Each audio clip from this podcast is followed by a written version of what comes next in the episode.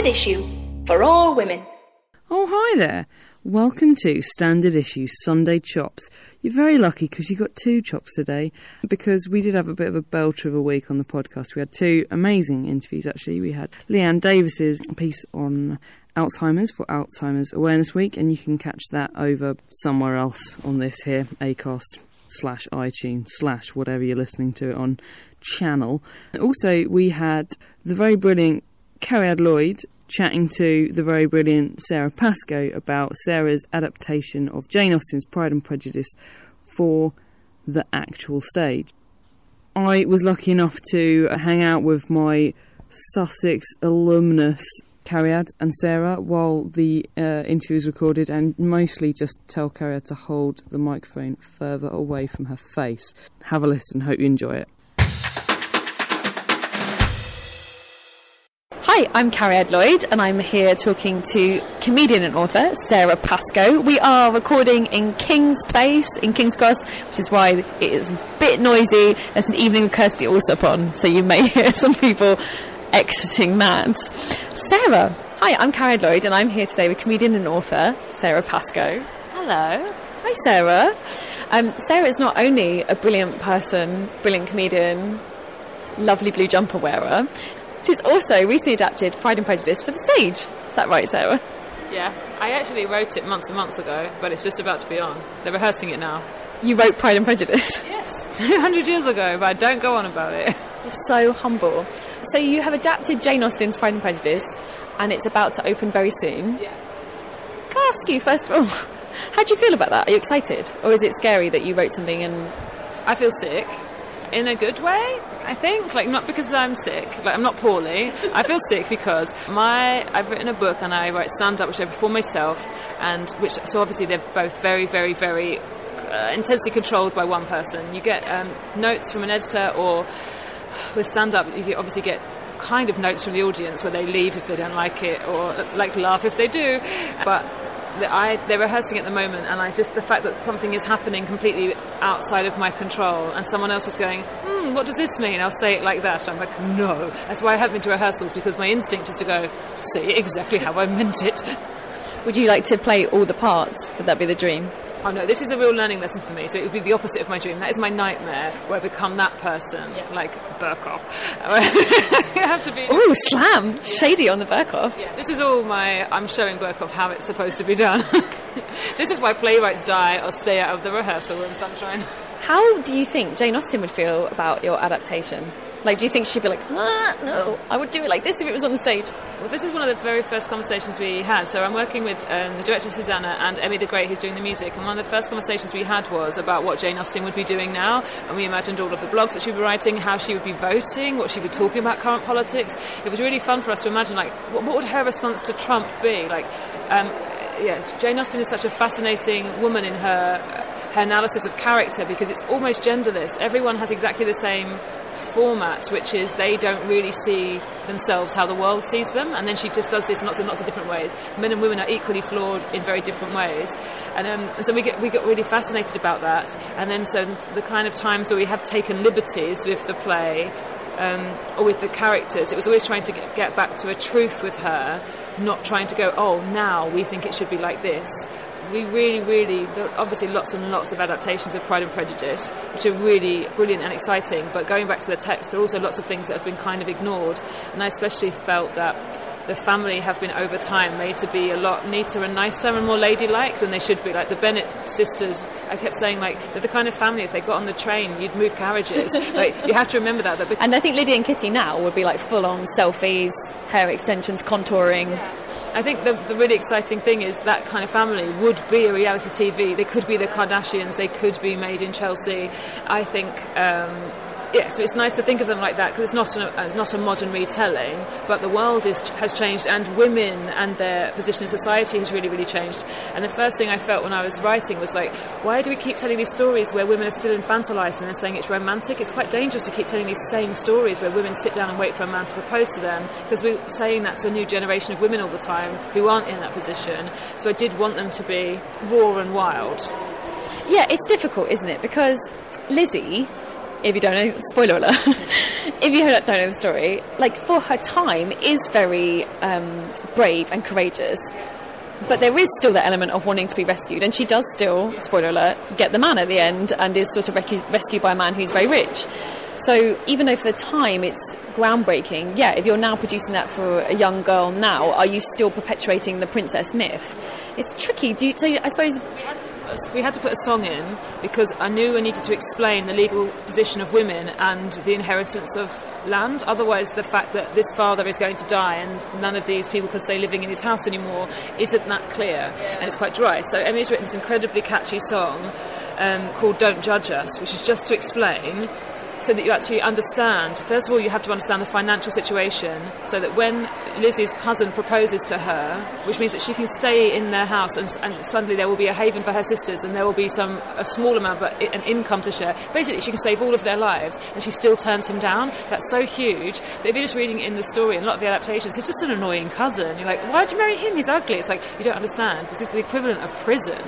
Like when Charlotte decides to marry him, I I was so oh, Charlotte Lucas, car Charlotte. Yeah, rereading it now, I thought her story was heartbreaking. It's, it's one step away from sex work. Essentially, she has to look. I'm sorry if I'm being dramatic now, but I, no, you're just making me look because you're right. But it's just funny because Charlotte Lucas is normally treated amongst Austen enthusiasts um, as like sort of the slight, the slight put upon, slight put upon cousin who kind of marries for the sake of it. But I think if you do read the books, I think Lizzie feels the way you feel about Charlotte. Like Lizzie it cannot believe that Charlotte has decided to marry this person. And also the thing about Mr. Collins, he's always treated like an old man, but he's not.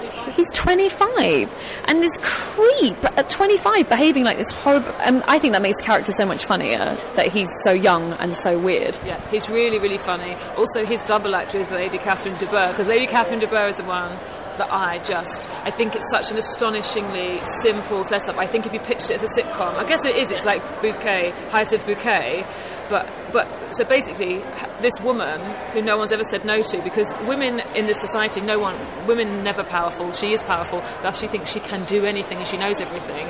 I just love. We've actually got a friend like this who I won't name, but I love that she think the, the, quote she has about how if she she would be the best musician if she had learned an instrument. It's like that is such a perfect description of a character. And again, that not seeing themselves how the world sees them. Let's talk about the comedy.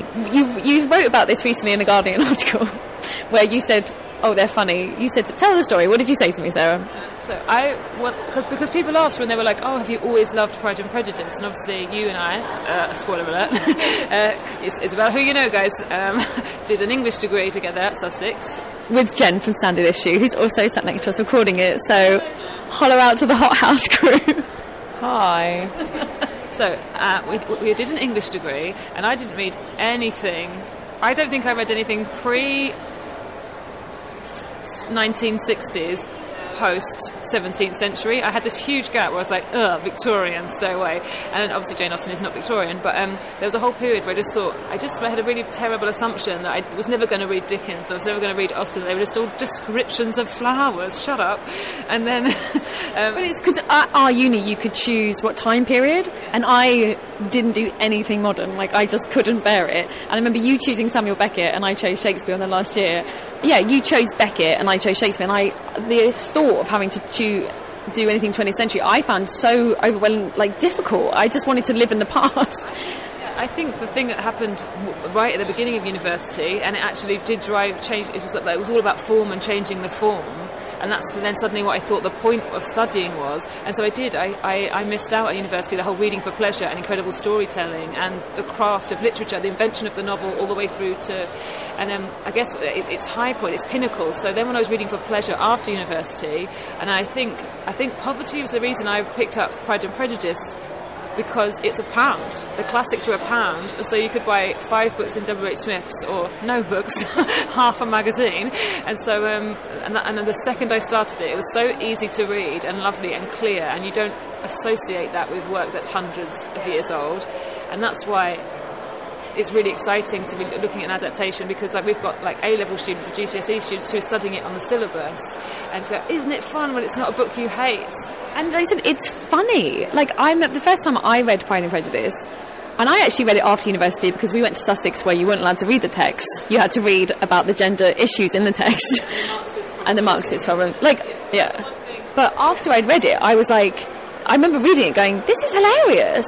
And so I think how do you how do you feel approaching it as a comedian? Like, were you impressed with her comedy writing? Yeah. So, and I also I knew the reason that the theatre had approached me to they wanted a comedian to write a new version, and so I absolutely knew that the pinnacle of it was comedy. So my first rereading, I was just underlining jokes and elements that I knew had to go into the script. That was my first thing. Was what are we li- literally lifting from her own words? Sometimes it's narration, so you have to go, whose mouth is this going into, or how else do you tell it? Because obviously it's completely different prose to dialogue.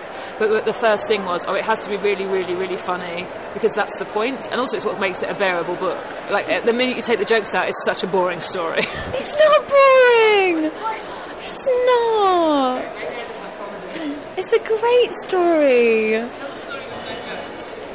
Tell the story with no jokes. Once upon a time, a really sad, poor family can't do anything because the world is awful. That's a great story. That's how all books work in the 18th century and 19th century. That's, that's my kind of story. Their mother would marry them to anyone. It doesn't matter whether they want to or not. What, you don't want a joke to lighten the tone? I am so happy right now. yeah, that's how. You take from Austen to Dickens. That's all that everyone's doing. I think Dickens is funny. I think Austen is funnier. Controversial. I think she's funnier as well. But then I've only read one Dickens, so that is not. I'm just going to say in the yeah, that's not an educated opinion. So Dickens is like a slightly annoying uncle, in that you can see the joke coming. I think, and then you're like, ah, yeah, very good. Whereas Austen, I think, is just so witty. Do you, do you feel intimidated by her comedy, or did you think like, did you feel like you were talking to another comedian? You're like, yeah, I get you. No, that would be incredibly arrogant. I wasn't like, oh, it's just me and Jane Austen in the green room going, how are you going to riff this? Um, what's really great is having written stuff purely from scratch, it's so wonderful to know what's going to happen to all of the characters. It's adapting something is completely different, but the intimidation is worrying everyone has an attachment to Jane Austen. There'll be a small percentage of people who come to see the play who think they don't like it, and we wrote that in our blurb on purpose to hopefully entice people to come in, if whether they've had a bad experience or it was taught badly or they read a book when they were really young or something. But most people come already knowing their favourite characters and their favourite bits and why they think it's a lovely love story, and it's about those people that I felt from the beginning. I, it took me ages to start properly writing because I was just heckling myself with imaginary 50 year old women who know a lot more than I do about Jane Austen, going, actually, and actually, it's been quite funny uh, through the publication of the book and the rehearsals. I've done so many historical inaccuracies. The crossword wasn't invented. Muntjac deer were not yet in the UK. Like all of these things, you just wouldn't. I wouldn't even know. I just assumed Muntjac were British deer. No, um, invaders, what they called immigrants. we have that with ostentatious. So obviously, I do an improvised Jane Austen show, and we have to have regular meetings where we have to remind each other what's not invented because it's a, and language. It's so. There is an amazing website called What Would Jane Austen Write, and you could. You, I should have told you. You can type in a word, and it will tell you like Jane Austen actually never. And it's something weird, like things like swooning or something, or like joyous, and they'll be like, no, she didn't say that. She would have said wondrous, like it's like yeah, it's analysed all her books and language. But yeah, it's tricky. Actually, I'm actually glad I didn't know about that because that would have felt like plagiarism in a way because it wasn't I wasn't trying to be absolutely historically accurate I'm being slightly la- not lazy I wanted to I wanted to write it was because it was jokes and truth for me more than oh that's very very because also I thought who will know apart from one dweeb who I'll beat up afterwards I've read Sara's adaptation it's very good but you have done a slight meta thing with it so we sort of see the actors as well so why did you want to kind of break down? So it's not, you know, it's not a traditional. The ladies, we just see the linear story. We're also sort of seeing the background of. We're also seeing the background of the story being told. Why did you want to tell two stories? Partly, it's because time-wise, you sometimes really need to jump forward, and flicking forward to certain other scenes, B or C plots, for instance, means that you can jump but more importantly, there are real things historically that, if they are not explained, you know, we retell the same stories again and again, but this story is about a, a, time in history where women have no power, and unless you have a modern voice to comment on that, I felt I was screaming at the play. I felt I felt unless like you had a modern woman questioning, and the reason that actors are interesting is because they have to find love for these characters or why they made certain decisions, on, or why they don't speak, why they don't express themselves. This is a there, there is a very, very integral story which involves no one saying anything, and, and because if you do, then you're engaged to somebody, and um, if you don't comment on that, I thought, how can you love that character now? I was thinking, what's unfair is without any kind of modern commentary, without an explanation of how we're all formed by culture and and the expectations upon her, she's just an insipid woman, and she wasn't an insipid woman. Like there's a there's a thing about properness that was imp, uh, imp- oppressive and um, and I felt it was much fairer to the characters to have modern people, modern characters saying. Like so, with the school children, kind of asking why is she just walking around? Why aren't they trying to get the vote or something? Because, because sometimes that's what I was thinking. of like we love this story, but do we love it because we, we're romanticising a time where we would just have been darning? Well, it's the other big thing that Austen academics had a problem with. Like, this is the big time of slavery, and she mentions it once and hardly mentions it. Yeah, and, and doesn't really talk about servants and talks nothing about war. So it's a very. So, because that very reason, I got a character mentioning the war quite near the beginning because there's soldiers everywhere. like, like, everyone's trying to sleep with a soldier. But she doesn't mention that they were at war with France, and it's awful. In my version, we do mention, Mary mentions at the very first ball, when everyone's having a lovely time, her thing is you wouldn't even know there was a war on, which is our little way of going, yes, guys, there was a war on. And Lizzie has a, when she's trying to be facetious to Darcy, she says she loves Napoleon and respects some of his things. so we've managed to be really cheeky in yeah, again, true to the world. I think it's the kind of thing Mary would have said, and also that is why there is just more soldiers, ten soldiers to every unwed woman. So many redcoat soldiers. That that was just the joy, and then also the soldiers are weird as well because like that it was a job. Like they only took it so they could get paid. So that's why you've got these like hot guys hanging around in red jackets, only doing it because they're. No, please. Jen's getting involved. Come on, Jen. How well would they have known about the war? I mean, like they didn't have Twitter. No. They would have known. It was like we were at war with France all over Europe. A history degree, guys. uh, but let's point out, because she went to Sussex, it's cont- contemporary history. No, it was a huge deal. People have been talking and talking and talking about it. In the equivalent of Twitter, we don't have to talk to each other anymore, thank God, because we can just emoji from a distance. But in those days, it would have been local news, local gossip, and then and there were there were a few newspapers, and we were at war with France and bits of Europe for like five, six years. It was ridiculous. I mean, there was literally a hundred year war, right? But this yeah. is full on Napoleonic Wars, Wellington, got Battle of Waterloo, Battle of Trafalgar. So yeah, they would have, they would, but they. But then I guess they did. How much the daughters would have cared is a different thing. Yeah. I, I think, but again, I think if they were befriending the soldiers, there would have been an element of they're going to be moved there or what they're going there. And actually, I think he would have still had an, like any kind of ta- like what do they call it? Wouldn't call it squaddy town then? Would they? yeah, Colchester. Yeah. It's basically the same thing. Same yeah. Thing, yeah. And so when I reread it again, so lots of things. That, so first of all was the role of women. The second one was uh, the class issue in this play. We decided to cast ours just with no awareness of race because I went through the book and she doesn't mention race once. Was like, well, anyone could be whatever colour I want. And she never ever says this family are, are, white and anyone else is white. So I felt very okay about doing that. And we wanted to have a like a really diverse casting, so we wanted to pick the right people. And it's really funny because that's what some people have been affronted about about our advertising. Really? So because it's a diverse cast, that's bothering them. Already going. I already know this is a terrible production because they don't look right. See, that is the Disneyfication almost. I know they haven't done that at Disney Pride and Prejudice, but because there have only been white productions of Pride and Prejudice, that's terrible. So, but it's also the problem in terms of actors coming through now. If we don't change the, we either change the way that we're doing plays or the kind of plays we're doing. Because if you think about audiences come out to see old things they already like, so they're always putting those things on, and then they either have a, it's just such a strange thing it must be for an actor if you're not white. It's hard, like being a female actor. Yeah is hard enough. Like the parts, like you know, say you do Shakespeare, your your roles are limited compared to a man. But then not being being a non-white actor, woman, then you're just completely writing them out. So when you are cast as Cleopatra, suddenly it's a statement rather than acting. I'm pretending to be someone else. So are they complaining because it's not like it's not a white Lizzie Bennet? Wow. So yeah, we've got a black Lizzie Bennet, and um, it was something we talked about really early on. Was that my one thing is she has to look strong. So in terms of like physical notes for her, it was like strong. She's not skinny. She's not going to fall over, and she's not nice. Like she has to have this little kind of when you look at her in a ballroom scene, you have to understand why Darcy thinks she's a certain kind of person, because otherwise he's not a likable character. He ha- if he makes a judgment on her then, I never forgive him if she's this lovely ladylike woman. She has to have something else kind of almost feral, just a little edge of it. She's, she's better than some of her sisters, but she's still one of the Bennett sisters. Yeah. That's the whole point in the book. The point is she traipses across fields in muddy skirts and she doesn't care, and she doesn't care what people think about her. The other thing, which is obviously not in the book at all, is that sh- it's sexual. The traipsing It's, through it's hidden, it's in there. kind of the muddy, the, the glint in her eye. What Darcy picks up on when she storms through a door is for the first time. The sexuality of a woman is exhilarating, and while no one speaks of this, that's what the people who judge Lizzie. That is what they are judging. There's something about her where Jane is beautiful, Liz is sexy.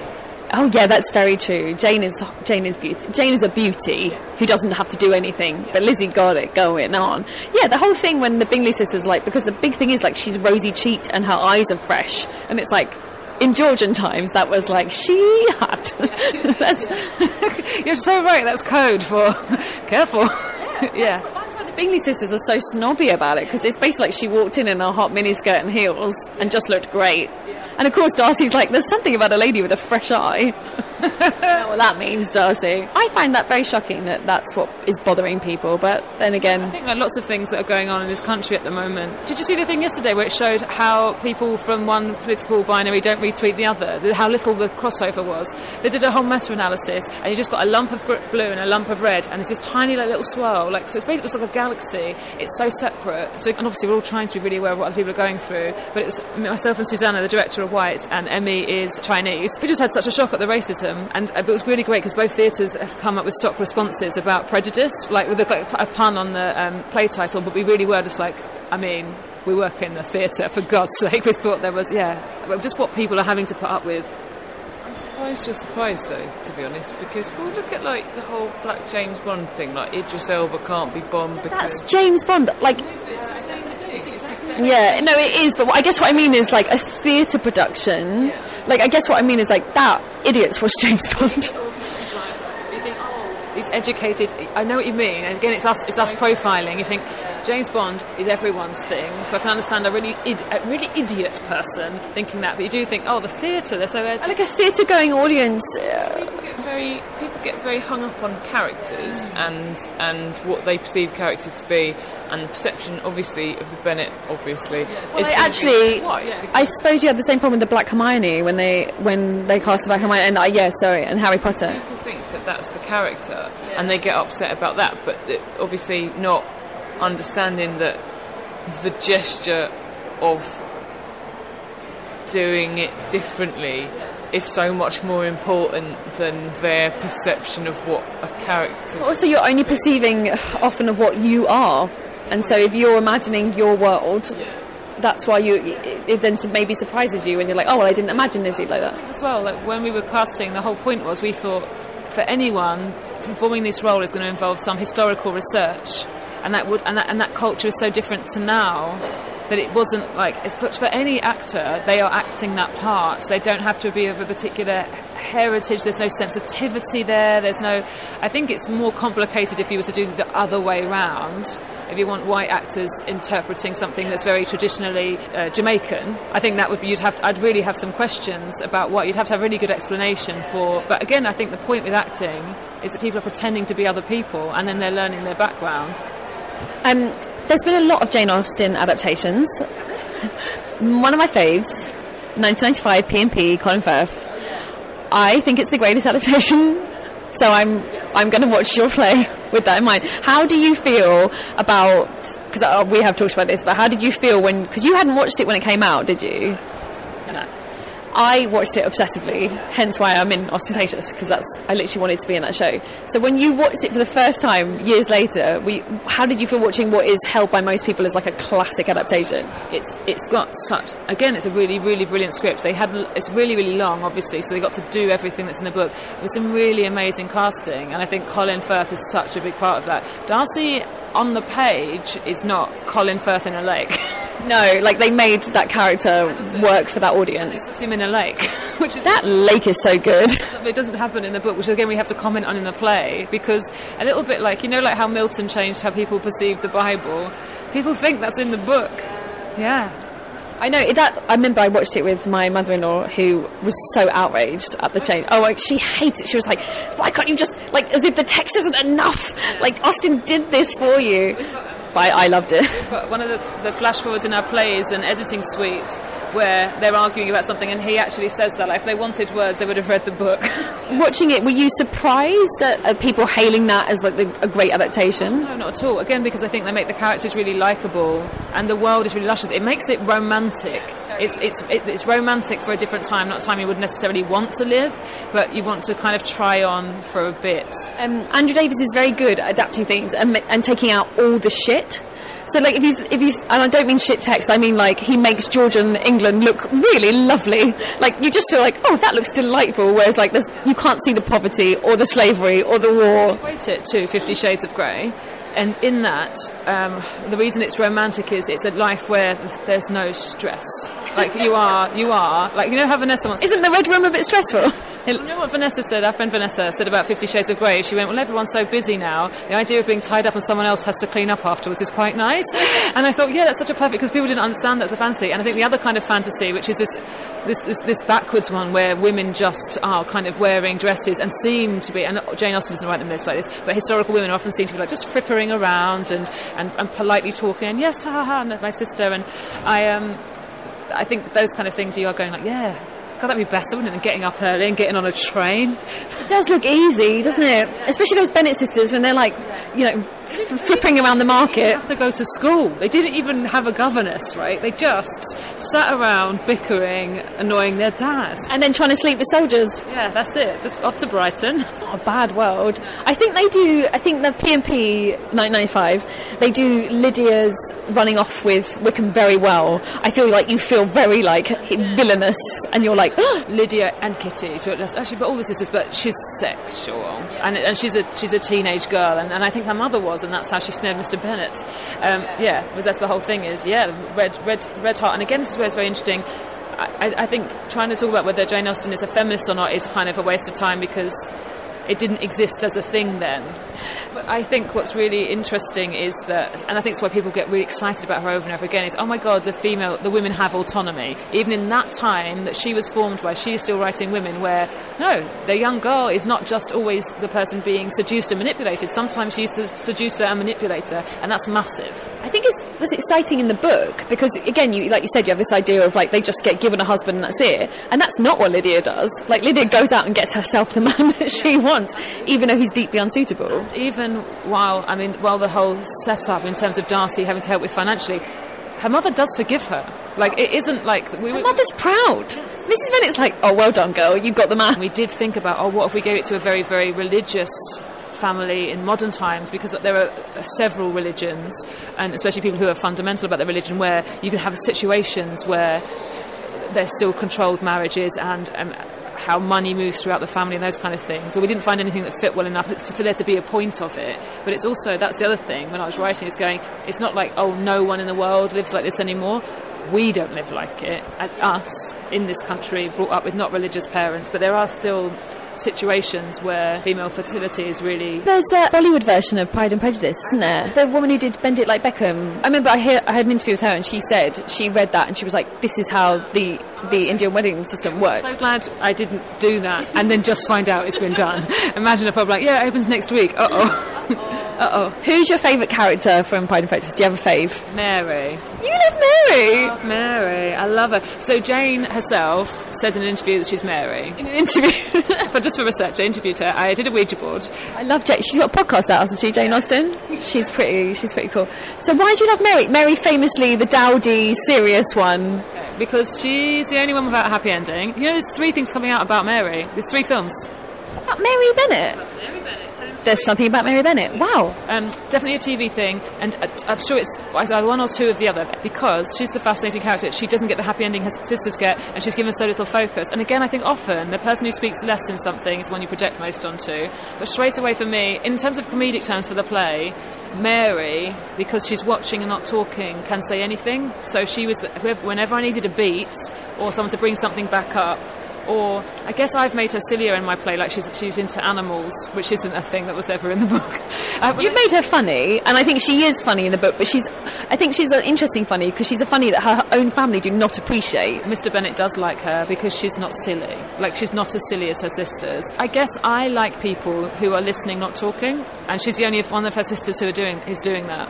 She would be the only one that I would change train carriages and go, Mary, you can come. You're a family of sisters. Did you relate to the Bennett sisters? Did you look at them and go, I understand what's happening here? Yeah, definitely. Like, um, and the dedication for the publication, I've made it just to Cheryl. well, I've got two sisters, Cheryl and Christina, and so, but a mum as well who's very young, so had me when she was 19. So we were a young female family. My mum was the exact opposite of Mrs. Bennett. I think that's why I'm fascinated with the economic thing because I on wrote my mum's whole thing was you have to be able to look after yourself. You don't rely on anyone, and you especially don't rely on a man because you love him. Like her whole thing was like that, that, that if you do that, if you trust it as much as you want, if you shoot, it goes. You have to look after yourself. Mrs. Bennett needed your mum around. Oh my god! If we could make a film where what's that one Enchanted, where my mum just wakes up and it's a Regency farmhouse. That is a great film. It is a great film. The more I think about it, the more I'm into it. Yeah. Um, But you've dedicated the publication to Cheryl. Yes. Yeah. I, was, I just it just was so lovely. Like it's so nice to get to dedicate anything to anyone ever. You know. But um, yeah. So the relationship between sisters, I did, never ever thought when I was growing up that Cheryl was my best friend ever. Like, so I'm not like Jane and Lizzie. But then my mum was always going, "The best thing I ever did to you. You don't need a Christmas present. I gave you your sister. One day you'll appreciate it." And I do appreciate both my sisters now. And also, I've got nieces. There's a lot of women going on in the Pascoe clan, isn't there? Yeah, loads. So, Sara, where can we see your adaptation of Pride and Prejudice? And so, if people want to come and see it, it's on the Nottingham Playhouse uh, for three weeks, and then it's on at the York Theatre Royal for three weeks. Um, so it'll be through September to November, and um, then hopefully more productions next year. Fingers crossed. And you can, the script's been published, so you can read your adaptation as well. Yes, you can buy it um, uh, via my website. I'll just link to it on there. I'll do I'll do a page, but it's um, published by Samuel French, and it'll be on Amazon. Wow, amazing. Thank you very much. From Lizzie to Mary. that was Sara Pascoe. I've been Cariad Lloyd. If you do like Jane Austen, you can also come and see my show, Austentatious, the improvised Jane Austen novel, which is doing a UK tour this autumn and winter, and we're also performing shows in London. If you want more information, go to austentatiousimpro.com or follow us on Twitter at AustinImpro. If you liked that, you might like our, our weekly podcast, which you can probably see. Well, if you listen to this, hopefully you can see it also on whatever channel, app, website you happen to be downloading this on. Check it out. We have a podcast every week in which we talk about everything that interests women, which is everything. Yay! We've got some other Sunday chops on here. You can have a look at those. A couple where I'm chatting to Clare Balding, Judy Murray, Paula Maguire, who is swimming the coast of, of mainland Britain. Hannah chatting to Caitlin Brodnick about uh, having a preemptive double mastectomy. We've got, as I said earlier, we've got Leanne Davis talking about her mother's Alzheimer's disease. And we've got loads more coming up as well, so do keep checking back on here. If you are interested in what Sara or Cariad had to say, give them a follow on Twitter. You can follow Sara on at Sara Pascoe, and you can follow Cariad on at Lady Cariad. Keep a lookout for Cariad's very, very brilliant Austentatious show, which I've seen a couple of times, and it is hilarious. That's actually coming to the West End of that London very soon, so do keep your eyes peeled for that. Thanks for joining us.